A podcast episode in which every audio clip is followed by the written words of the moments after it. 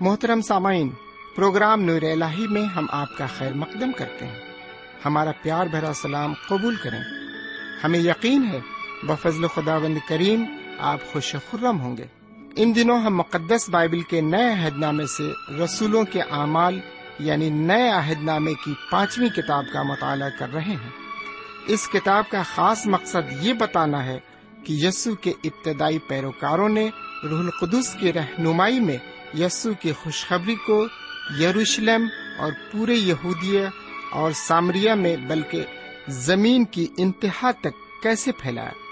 اس کتاب کو ہم تین حصوں میں تقسیم کر سکتے ہیں۔ نمبر ایک، مسیح یسو کے خوشخبری کی تبلیغ اور کلیسیا کا ارتقا نمبر دو، یسو کے آسمان پر اٹھائے جانے کے بعد یروشلم میں مسیحی مہم کا آغاز۔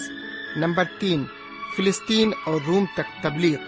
آئیے ہم اپنے وقت کے ہمراہ اس مطالعے میں آگے بڑھیں اور روحانی تقویت حاصل کریں۔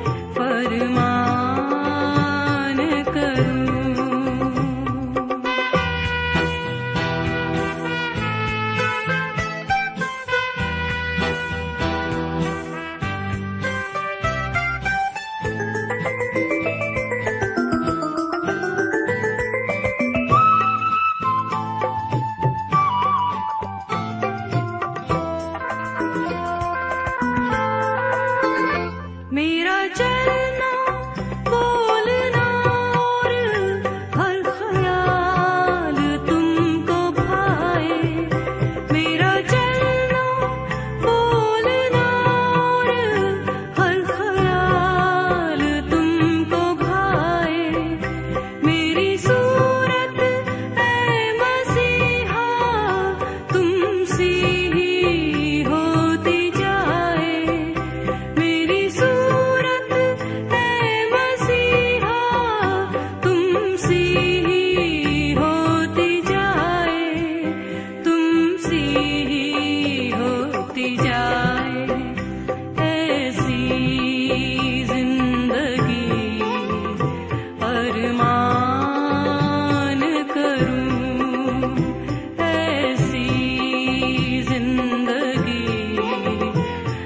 ارمان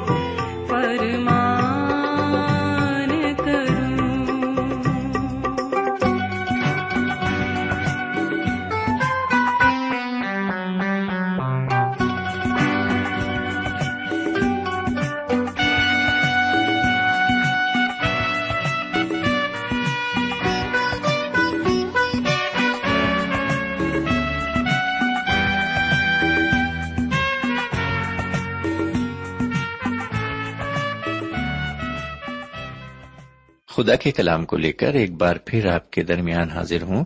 سلام قبول فرمائیے۔ سمین آئیے ایک بار پھر ہم خدا و تعالیٰ کے کلام کی طرف متوجہ ہوں اور سنیں کہ آج وہ ہم سے اپنے کلام کی معرفت کیا کہنا چاہتا ہے۔ لیکن پہلے ایک دعا مانگے ہمارے پاک پروردگار رب العالمین، ہم شکر گزار ہیں کہ تو نے ایک اور موقع ہمیں عطا فرمایا ہے تاکہ ہم تیرے کلام کو سنیں۔ آج ہم جو کچھ بھی سنتے ہیں، وہ ہماری زندگی میں پوری طرح سے اتر جائے۔ یہ دعا ہم اپنے حضور کریم، جناب سیدنا یسو مسیح کے وسیلے سے مانگتے ہیں۔ آمین۔ سمین آج ہم آپ کی خدمت میں اعمال کی کتاب کے پانچویں باپ کو رکھنے جا رہے ہیں۔ پہلی آیت ملاحظہ فرمائے اور اس سے پہلے کہ میں پہلی آیت پڑھوں، آپ کو بتا دوں کہ ہمارے آج کے مطالعے کا جو عنوان ہے وہ ہننیا اور سفیرہ ہے۔ جی ہاں یہ دونوں میاں بیوی یعنی شوہر اور بیوی ہیں اور ان کے بارے میں ہم کچھ باتیں دیکھیں گے۔ پہلی آیت میں پڑھ رہا ہوں، اور ایک شخص ہننیا نام اور اس کی بیوی سفیرہ نے جائیداد بیچی۔ سمن یہاں جس شخص کا ذکر کیا گیا ہے، اس کا نام ہننیا تھا اور اس کی بیوی کا نام سفیرہ تھا۔ ان دونوں کے پاس کچھ جائیداد تھی۔ اور انہوں نے اس جائیداد کو بیچ دیا۔ شاید ان کا مقصد برنباز کی طرح نام اور مقبولیت حاصل کرنا تھا۔ یہ بھی انسانی فطرت سے مجبور تھے اور چاہتے تھے کہ لوگ ان کی تعریف کریں۔ سامعین، اس طرح کی خصلت کے بہت سے لوگ مالک ہیں کہ وہ اپنا نام اور اپنی مقبولیت حاصل کریں اور اپنی اس خواہش کو پورا کرنے کے لیے کچھ نہ کچھ وہ نذرانے کی صورت میں کلیسیا کو دیں۔ اور جب لوگوں کے سامنے ان کے اس کام کا بیان کیا جائے تو وہ فخر محسوس کریں۔ میرے پیارے بھائی بہن، جناب سیدنا مسیح نے تعلیم دیتے وقت سخت تاکید کی کہ جب تو خیرات کرے تو اپنے آگے نرسنگا نہ بجوا، جیسا کہ ریاکار عبادت خانوں اور کوچوں میں کرتے ہیں، تاکہ لوگ ان کی بڑائی کریں۔ بلکہ جب تو خیرات کرے تو جو تیرا دہنا ہاتھ کرتا ہے، اسے تیرا بایاں ہاتھ نہ جانے۔ سمن جو لوگ نام اور مقبولیت چاہتے ہیں، انہیں سیدنا مسیح نے ریاکار کہا ہے۔ خدا و تعالی چاہتا ہے کہ اگر ہم کچھ نظر گزرانے، تو وہ نظر پوشیدہ رہے۔ یہاں پر ہم دیکھتے ہیں کہ ہننیا اور سفیرہ دونوں ہی ریاکارانہ طبیعت کے مالک تھے۔ دوسری آیت ان کی اس ریاکارانہ طبیعت کا انکشاف کرتی ہے۔ یہاں پر لکھا ہوا ہے، اور اس نے اپنی بیوی کے جانتے ہوئے قیمت میں سے کچھ رکھ چھوڑا اور ایک حصہ لا کر رسولوں کے پاؤں میں رکھ دیا۔ میرے بھائی، یہ آیت ان کی ریاکارانہ طبیعت کا اظہار کرتی ہے۔ انہوں نے اپنی جائیداد کو فروخت کیا اور آپس میں صلاح کر کے قیمت کا ایک حصہ لا کر رسولوں کے قدموں میں رکھ دیا۔ اس بات سے دونوں ہی واقف تھے۔ اگر دیکھا جائے تو انہوں نے ایسا کوئی غلط کام نہیں کیا۔ جائیداد ان کی اپنی تھی، جو قیمت انہوں نے حاصل کی وہ بھی ان کی اپنی تھی۔ یہ ان کی اپنی مرضی پر منحصر تھا کہ وہ اپنے مال متا کو جس طرح چاہیں استعمال کریں۔ سامعین، آپ کو معلوم ہو کہ اس دور میں کلیسیا فضل کے ماتحت ہے۔ ہم پر کوئی زبردستی نہیں ہے اور نہ ہی کوئی دباؤ ہے کہ ہمیں کلیسیا کو کیا دینا چاہیے۔ بہت سے لوگوں کا خیال ہے کہ ہر ایک کو اپنی آمدنی کا دسواں حصہ کلیسیا کو دینا چاہیے اور اگر پاسبان اس پر زور بھی دیتے ہیں جی ہاں اکثر پاسبان اس پر زور بھی دیتے ہیں، لیکن ابتدائی کلیسیا میں سب کچھ اس کے برعکس تھا۔ اس وقت وہ اپنا سب کچھ کلیسیا کے سپرد کر دیتے تھے۔ سب چیزیں کلیسیا میں مشترک تھی یہاں پر ہم دیکھتے ہیں کہ ہننیا اور سفیرہ نے اپنے مال کا پورا حصہ نہیں دیا۔ مال کا صرف ایک حصہ انہوں نے کلیسیا میں دیا، اپنے لیے باقی رکھ چھوڑا۔ وہ ایسا کر سکتے تھے اور ایسا کرنے کا انہیں پورا حق تھا۔ لیکن ان کا گناہ صرف یہ تھا کہ انہوں نے چالاکی سے کام لیا اور جھوٹ بولا۔ انہوں نے کہا، وہ سب کچھ دے رہے ہیں۔ جبکہ حقیقت یہ تھی کہ انہوں نے کچھ حصہ چھپا کر رکھ لیا اور رسولوں سے انہوں نے جھوٹ بولا۔ اس لیے میرا خیال ہے کہ جو کچھ بھی ہم کہیں یا کریں، ہمیں احتیاط سے کرنا چاہیے۔ ہمیں اپنے قول اور فیل میں محتاط رہنے کی ضرورت ہے۔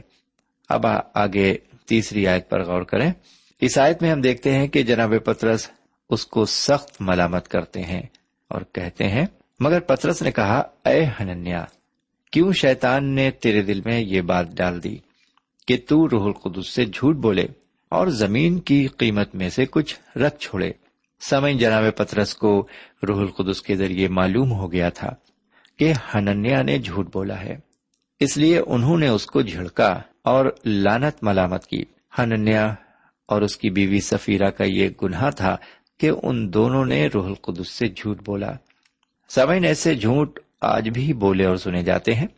جناب پترس رسول ہننیا سے کہتے ہیں، چوتھی آیت کو سنیے، کیا جب تک تیرے پاس تھی، تیری نہ تھی؟ اور جب بیچی گئی تو تیرے اختیار میں نہ رہی، تو نے کیوں اپنے دل میں اس بات کا خیال باندھا؟ تو آدمیوں سے نہیں، بلکہ خدا سے جھوٹ بولا۔ سامعین، اس نے جھوٹ بول کر بہت بڑا گناہ کیا۔ اس نے روح القدس اور خدا سے جھوٹ بولا۔ اور ایسے گناہ کی سزا موت ہے۔ کلام پاک میں آیا ہے کہ انسان کے سارے گناہ تو معاف کیے جائیں گے، لیکن جو گناہ روح کے حق میں ہو، وہ ہرگز معاف نہ کیا جائے گا۔ آج کے زمانے میں ایسے لوگوں کی تعداد بے شمار ہے جو روح القدس کو زیادہ اہمیت نہیں دیتے۔ لیکن یہاں پر ہم دیکھتے ہیں کہ جناب پترس روح القدس کو خدا و تعالی کا دوسرا عکس مانتے ہیں۔ وہ ہننیا سے کہتے ہیں، تو نے اپنے دل میں روح القدس سے جھوٹ بولنے کا خیال کیوں باندھا؟ تو نے انسان سے نہیں بلکہ خدا سے جھوٹ بولا ہے۔ ان کے تصور میں خدا کا دوسرا عکس روح القدس ہے۔ اب آگے کیا ہوتا ہے؟ اس کا ذکر ہم اگلی آیت میں دیکھتے ہیں۔ پانچویں اور چھٹی آیت کو سنیے۔ یہ بات سنتے ہی ہننیا گر پڑا اور اس کا دم نکل گیا اور سب سننے والوں پر بڑا خوف چھا گیا۔ پھر جوانوں نے اٹھ کر اسے کفنایا اور باہر لے جا کر دفن کیا۔ میرے بھائی، آپ نے سنا کہ ہننیا کا کیا حشر ہوا۔ یہاں پر بہت سے لوگ یہ سوچتے ہیں کہ جناب پترس ہننیا کے موت کے ذمہ دار تھے۔ وہ ان پر اس کی موت کا الزام لگاتے ہیں، لیکن میں انہیں اس الزام سے بری کرتا ہوں، کیونکہ جس وقت ہننیا گرا اور مر گیا، وہ خود بھی حیرت میں پڑ گئے ہوں گے، جس طرح اور لوگ حیرت زدہ ہو گئے۔ میں سمجھتا ہوں کہ انہیں خود بھی اس بات کا علم نہیں تھا کہ کیا واقعی یہ مر جائے گا؟ جی ہاں میرے بھائی آخر کار آپ اپنے دل میں یہ ضرور سوچ رہے ہوں گے کہ ہننیا کو کس نے مارا؟ تو میرے بھائی بہن، اس سوال کا آسان جواب یہ ہے کہ خدا و تعالی نے اسے فنا کر دیا۔ جی ہاں یہ بالکل سچ ہے۔ سوئن ہم خدا کو اس کی موت کا ذمہ دار نہیں ٹھہرا سکتے، کیونکہ جو زندگی دیتا ہے، اس کو اسے لینے کا بھی حق ہے۔ یہ خدا کی کائنات ہے۔ وہی اس کا خالق اور مالک ہے۔ ہم سب اس کی مخلوق ہیں، اس کی ساری بنائی ہوئی چیزوں کو ہم استعمال کرتے ہیں۔ ہم اس کو قتل کا ذمہ دار نہیں ٹھہرا سکتے۔ خدا کسی بھی حالت میں مجرم نہیں ٹھہرایا جا سکتا۔ یہ کلیسیا کا آئین تھا۔ اس لیے ہننیا اور سفیرہ کی موت کا ذمہ دار خدا تھا۔ اب ہم آگے بڑھتے ہیں اور اس باپ کی ساتویں آیت سے لے کر نویں آیت تک عبارت پر نظر ڈالتے ہیں۔ اس عبارت میں ہم دیکھتے ہیں کہ ہننیا کی بیوی سفیرہ آتی ہے۔ اس کو اس بات کی بالکل خبر نہیں کہ اس کے شوہر کے ساتھ کیا حادثہ پیش آیا۔ جناب پترس اس سے بھی وہی سوال پوچھتے ہیں اور وہ بھی وہی جواب دیتی ہے کہ ہاں اتنے ہی قیمت میں زمین بیچی گئی۔ اور جیسا کہ ہمیں اندازہ تھا، وہی حال سفیرہ کا بھی ہوا۔ وہ بھی گری اور مر گئی۔ اور جیسا کہ ہم دسویں آیت میں دیکھتے ہیں جوانوں نے اسے بھی لے جا کر دفن کر دیا۔ اسے بھی اس کے شوہر ہی کے پاس دفن کر دیا گیا۔ میرے پیارے بھائی بہن، اس واقعے سے کلیسیا کے شریکوں اور لوگوں پر بہت گہرا اثر ہوا۔ صرف کلیسیا کے لوگ ہی خوف زدہ نہیں ہوئے، بلکہ دوسرے لوگوں پر بھی دہشت چھا گئی۔ سامعین، اس واقعے سے دو اہم نتیجہ نکالے جا سکتے ہیں۔ پہلی بات تو یہ ہے کہ ابتدائی کلیسیا میں اس قسم کے جھوٹ کا گزر بالکل تھا ہی نہیں۔ اس وقت کی کلیسیا روحانی کلیسیا تھی۔ کلیسیا کی زندگی بالکل پاک اور صاف تھی۔ ہننیا اور سفیرہ حالانکہ نجات یافتہ تھے، لیکن اپنے نفس میں گرفتار ہو کر رح القدس کے خلاف جھوٹ بول بیٹھے۔ اور نتیجہ یہ ہوا کہ دونوں ہی جھوٹ بولنے کی وجہ سے ہلاک ہو گئے۔ خدا نے انہیں سزا دی اور وہ ہلاک ہو گئے۔ اور نجات یافتہ لوگوں کی جماعت سے خارج کر دیے گئے۔ اس طرح کے گناہ کا وجود ابتدائی کلیسیا میں بالکل نہیں تھا۔ ابتدائی کلیسیا میں کچھ خامیاں ضرور تھیں۔ ان خامیوں کی درستی بھی ضروری تھی۔ اس واقعے کے بعد کلیسیا اتنی پاک نہیں رہ گئی جتنی کہ ابتدا میں تھی۔ ابھی تک ان کا سب کچھ مشترک تھا۔ اس واقعے نے سب کچھ ختم کر دیا۔ اگلے باب میں ہم اس بات کو تفصیل سے دیکھیں گے۔ سمے لوگ اس واقعے سے ڈر گئے۔ ان پر خوف اور دہشت چھا گئی۔ لوگ گناہوں سے نجات تو ضرور پاتے رہے اور بچائے جاتے رہے، لیکن کلیسیا میں وہ روحانیت قائم نہ رہی جیسے کہ ابتدا میں پائی جاتی تھی۔ دوسری حیرت انگیز بات یہ تھی کہ جناب پترس میں روحانی بصیرت دکھائی پڑتی تھی۔ آج کی کلیسیا میں روحانی بصیرت کی بھی کمی ہے۔ لیجیے اب بارہویں آیت سے چودہویں آیت تک کے بارے سنیے۔ لکھا ہوا ہے، اور رسولوں کے ہاتھوں سے بہت سے نشان اور عجیب کام لوگوں میں ظاہر ہوتے تھے، اور وہ سب ایک دل ہو کر سلیمان کے برامدے میں جمع ہوا کرتے تھے۔ لیکن اوروں میں سے کسی کو ضرورت نہ ہوئی کہ ان میں جا ملے، مگر لوگ ان کی بڑائی کرتے تھے۔ اور ایمان لانے والے مرد و عورت خداوند کی کلیسیا میں اور بھی کثرت سے آ ملے۔ سامعین، ہم دیکھتے ہیں کہ یہ رسول الہی قوت اور قدرت سے بھرے ہوئے تھے۔ ان کو قدرت حاصل تھی اور یہی وجہ تھی کہ ان سے بہت سے نشان اور عجیب کام ظاہر ہو رہے تھے۔ ان رسولوں میں خاص بات یہ دیکھنے کو ملتی ہے کہ یہ سب ایک دل تھے اور سلیمان کے برامدے میں جمع ہوتے اور لوگوں کو تعلیم دیتے تھے۔ ادھر ہننیا اور سفیرہ کے واقعے سے لوگوں پر بہت گہرا اثر ہوا تھا۔ لوگ بہت زیادہ دہشت زدہ ہو گئے تھے اور ان میں اتنی ضرورت نہیں رہ گئی تھی کہ لوگ ان رسولوں میں شامل ہوں۔ لیکن ان کے کاموں کی تعریف ضرور کرتے تھے۔ یہ کام خدا و تعالی کی طرف سے تھا۔ اس لیے یہ کیسے ممکن ہو سکتا تھا کہ خوشخبری کی بشارت بند ہو جائے؟ لوگ بدستور ان رسولوں کی تعلیم کو اور ان کی باتوں کو سنتے رہے اور ایمان بھی لاتے رہے۔ ہم دیکھتے ہیں کہ کلیسیا میں روز بروز اضافہ ہوتا رہا اور مردوں اور عورتوں کی تعداد بڑی تیزی سے بڑھتی رہی۔ لوگ کثرت سے اس تحریک میں شامل ہوتے رہے اور جناب سیدنا مسیح کو قبول کرتے رہے۔ آگے ہم دیکھیں گے کہ مذہبی رہنما اور حکمراں کافی فکر مند ہو گئے، کیونکہ یہ تعلیم یروشلم میں بڑی تیزی سے پھیلتی گئی۔ اور یروشلم کے رہنے والے بڑی تیزی سے اس تعلیم کو قبول کرنے لگے۔ مذہبی رہنماؤں نے ان سے کہا، مگر دیکھو، تم نے تمام یروشلم میں اپنی تعلیم پھیلا دی۔ ان کے اس کلام سے ظاہر ہوتا ہے کہ یروشلم کی اس حالت سے انہیں کافی تشویش ہو گئی تھی۔ آئیے آگے بڑھتے ہیں اور اس باپ کی پندرہویں اور سولہویں آیت کو پڑھتے ہیں۔ یہاں تک کہ لوگ بیماروں کو سڑکوں پر لا لا کر چار پائیوں اور کھٹولوں پر لٹا دیتے تھے تاکہ جب پترس آئے تو اس کا سایہ ہی ان میں سے کسی پر پڑ جائے۔ اور یروشلم کی چاروں طرف کے شہروں سے بھی لوگ بیماروں اور ناپاک روحوں کے ستائے ہوں کو لا کر کثرت سے جمع ہوتے تھے اور وہ سب اچھے کر دیے جاتے تھے۔ سامعین رسولوں کی قدرت اور طاقت کا آپ نے اندازہ کیا، یہ قوت انہیں خدا و تعالی کی طرف سے جناب سیدنا مسیح کے وسیلے سے ملی تھی۔ سیدنا مسیح روح القدس کے ذریعے سے ان رسولوں کی معرفت کام کر رہے تھے۔ ان کا کام ختم نہیں ہوا تھا، بلکہ ان کا یہ کام روز بروز تیزی کے ساتھ جڑ پکڑ رہا تھا۔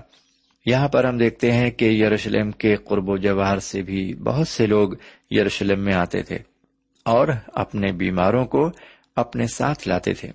اور حیرت کی بات یہ ہے کہ سب کے سب اچھے کر دیے جاتے تھے۔ میرے بھائی، اس کا مقابلہ ہم آج کے دور سے کر سکتے ہیں، جہاں مسیحی مومن ایمان کے ذریعے لوگوں کو شفا دیتے ہیں۔ آج کے دور میں ایمان کے ذریعے شفا دینے والے مومن سارے مریضوں کو اچھا نہیں کر پاتے ہیں۔ بہت سے لوگ شفا حاصل کرنے کے لیے ایسے لوگوں کے پاس آتے ہیں جن سے انہیں نا امید ہونا پڑتا ہے۔ کیونکہ ان میں ایسی قدرت نہیں ہے جیسی قدرت ان رسولوں میں تھی۔ میرے پیارے بھائی بہن خدا و تعالی کی طرف سے ان رسولوں کو عجیب کام اور نشانات دکھانے کی قدرت حاصل تھی۔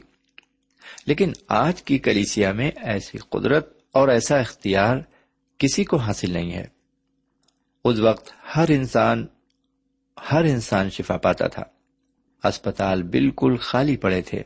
سمین آپ کو ایک بات اور یاد رہے کہ اس وقت نئے عہد نامے کی تصنیف نہیں ہوئی تھی، جس کو مقدس انجیل کہتے ہیں۔ کسی بھی رسول نے اسے قلم بند نہیں کیا تھا، اس کی بنیاد حضور کریم جناب سیدنا مسیح پر ڈالی گئی۔ وہی کونے کے سرے کا پتھر ہے اور یہ رسول ان کے گواہ ہیں جو ان کے ساتھ ان کے زمینی قیام میں رہے ہیں۔ اور اب ان کے گواہ ہیں۔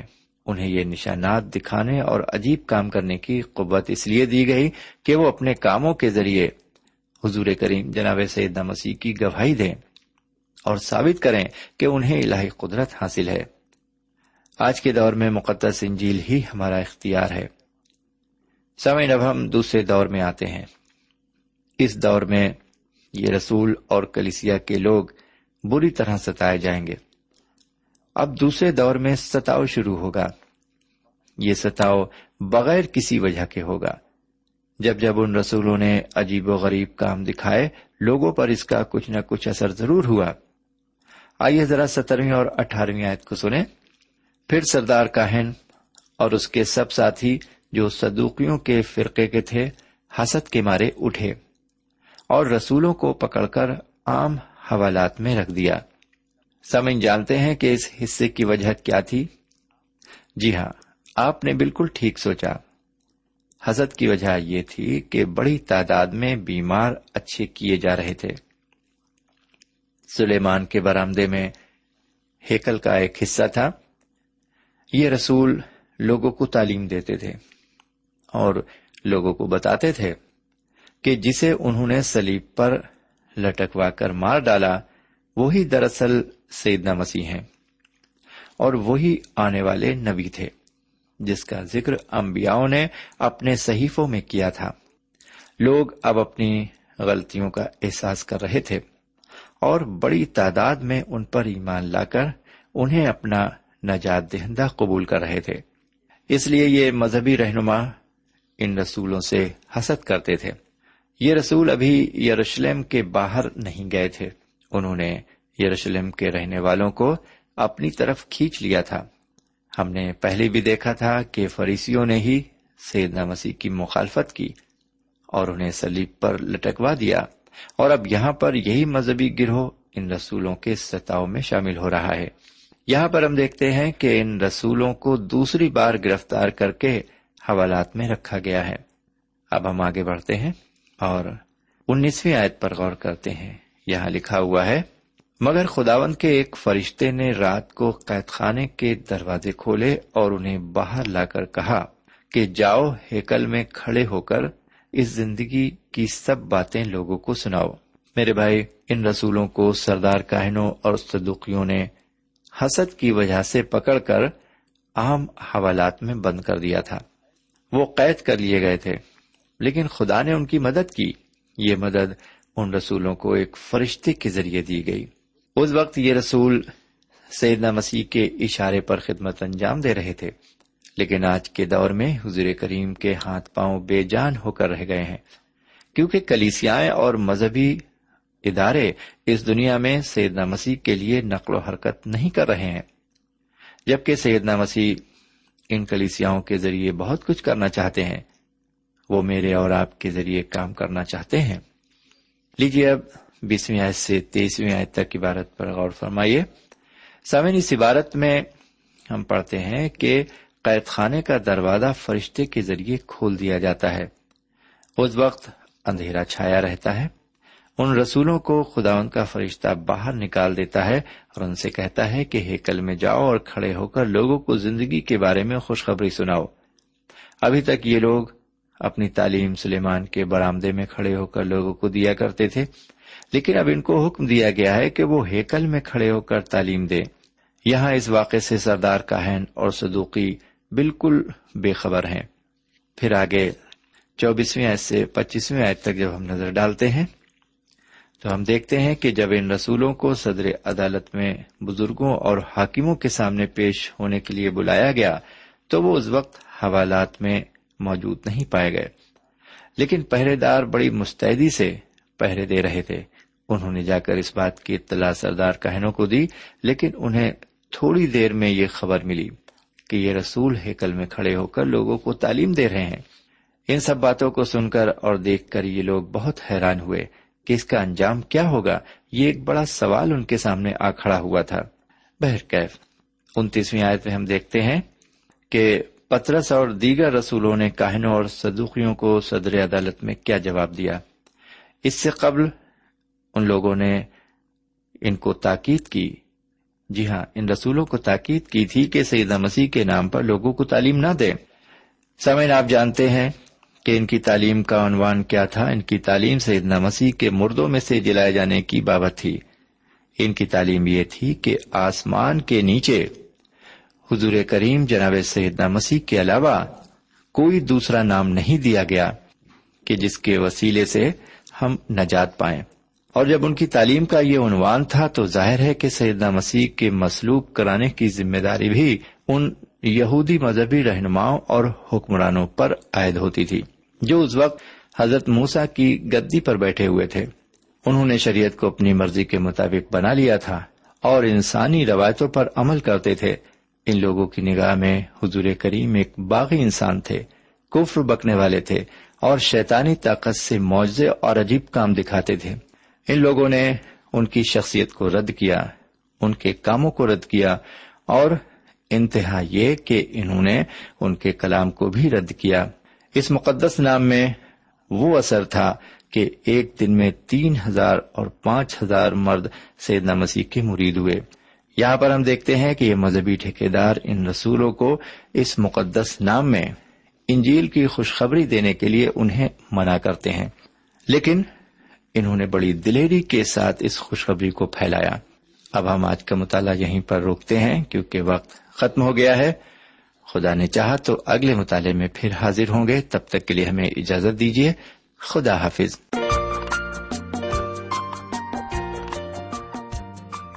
سامعین، ابھی آپ نے ہمارے ساتھ رسولوں کے اعمال سے مطالعہ کیا۔ ہمیں امید کامل ہے کہ آج کی شام خدا کے کلام سے آپ کو روحانی برکتیں ملی ہوں گی۔ ہماری خواہش ہے کہ آپ نے اس مطالعے سے جو برکتیں حاصل کی ہیں، ہمیں ضرور لکھیں۔ ہم آپ کے مشکور ہوں گے۔ خدا حافظ۔ ہمارا پتہ ہے۔ پروگرام نور ال post box number one five seven five Sialkot, Pakistan. پتہ ایک بار پھر سن لیں۔ پروگرام نور ال پوسٹ باکس نمبر ایک پانچ سات پانچ سیال کوٹ پاکستان۔ اب آپ ہم سے ٹیلی فون اور ای میل سے بھی رابطہ قائم کر سکتے ہیں۔ ہمارا ٹیلی فون نمبر ہے nine two three four four six four zero four five seven eight. نو دو تین چار چار چھ چار صفر چار پانچ سات آٹھ۔ ہمارا ای میل پتا ہے۔ N A E M three nine four nine eight Hotmail dot com N A E M three nine four nine eight Hotmail dot com ہمارے پروگرام کا وقت اب یہیں پر ختم ہوتا ہے۔ اگلے پروگرام تک کے لیے اجازت دیں۔ پھر ملیں گے۔ خدا حافظ۔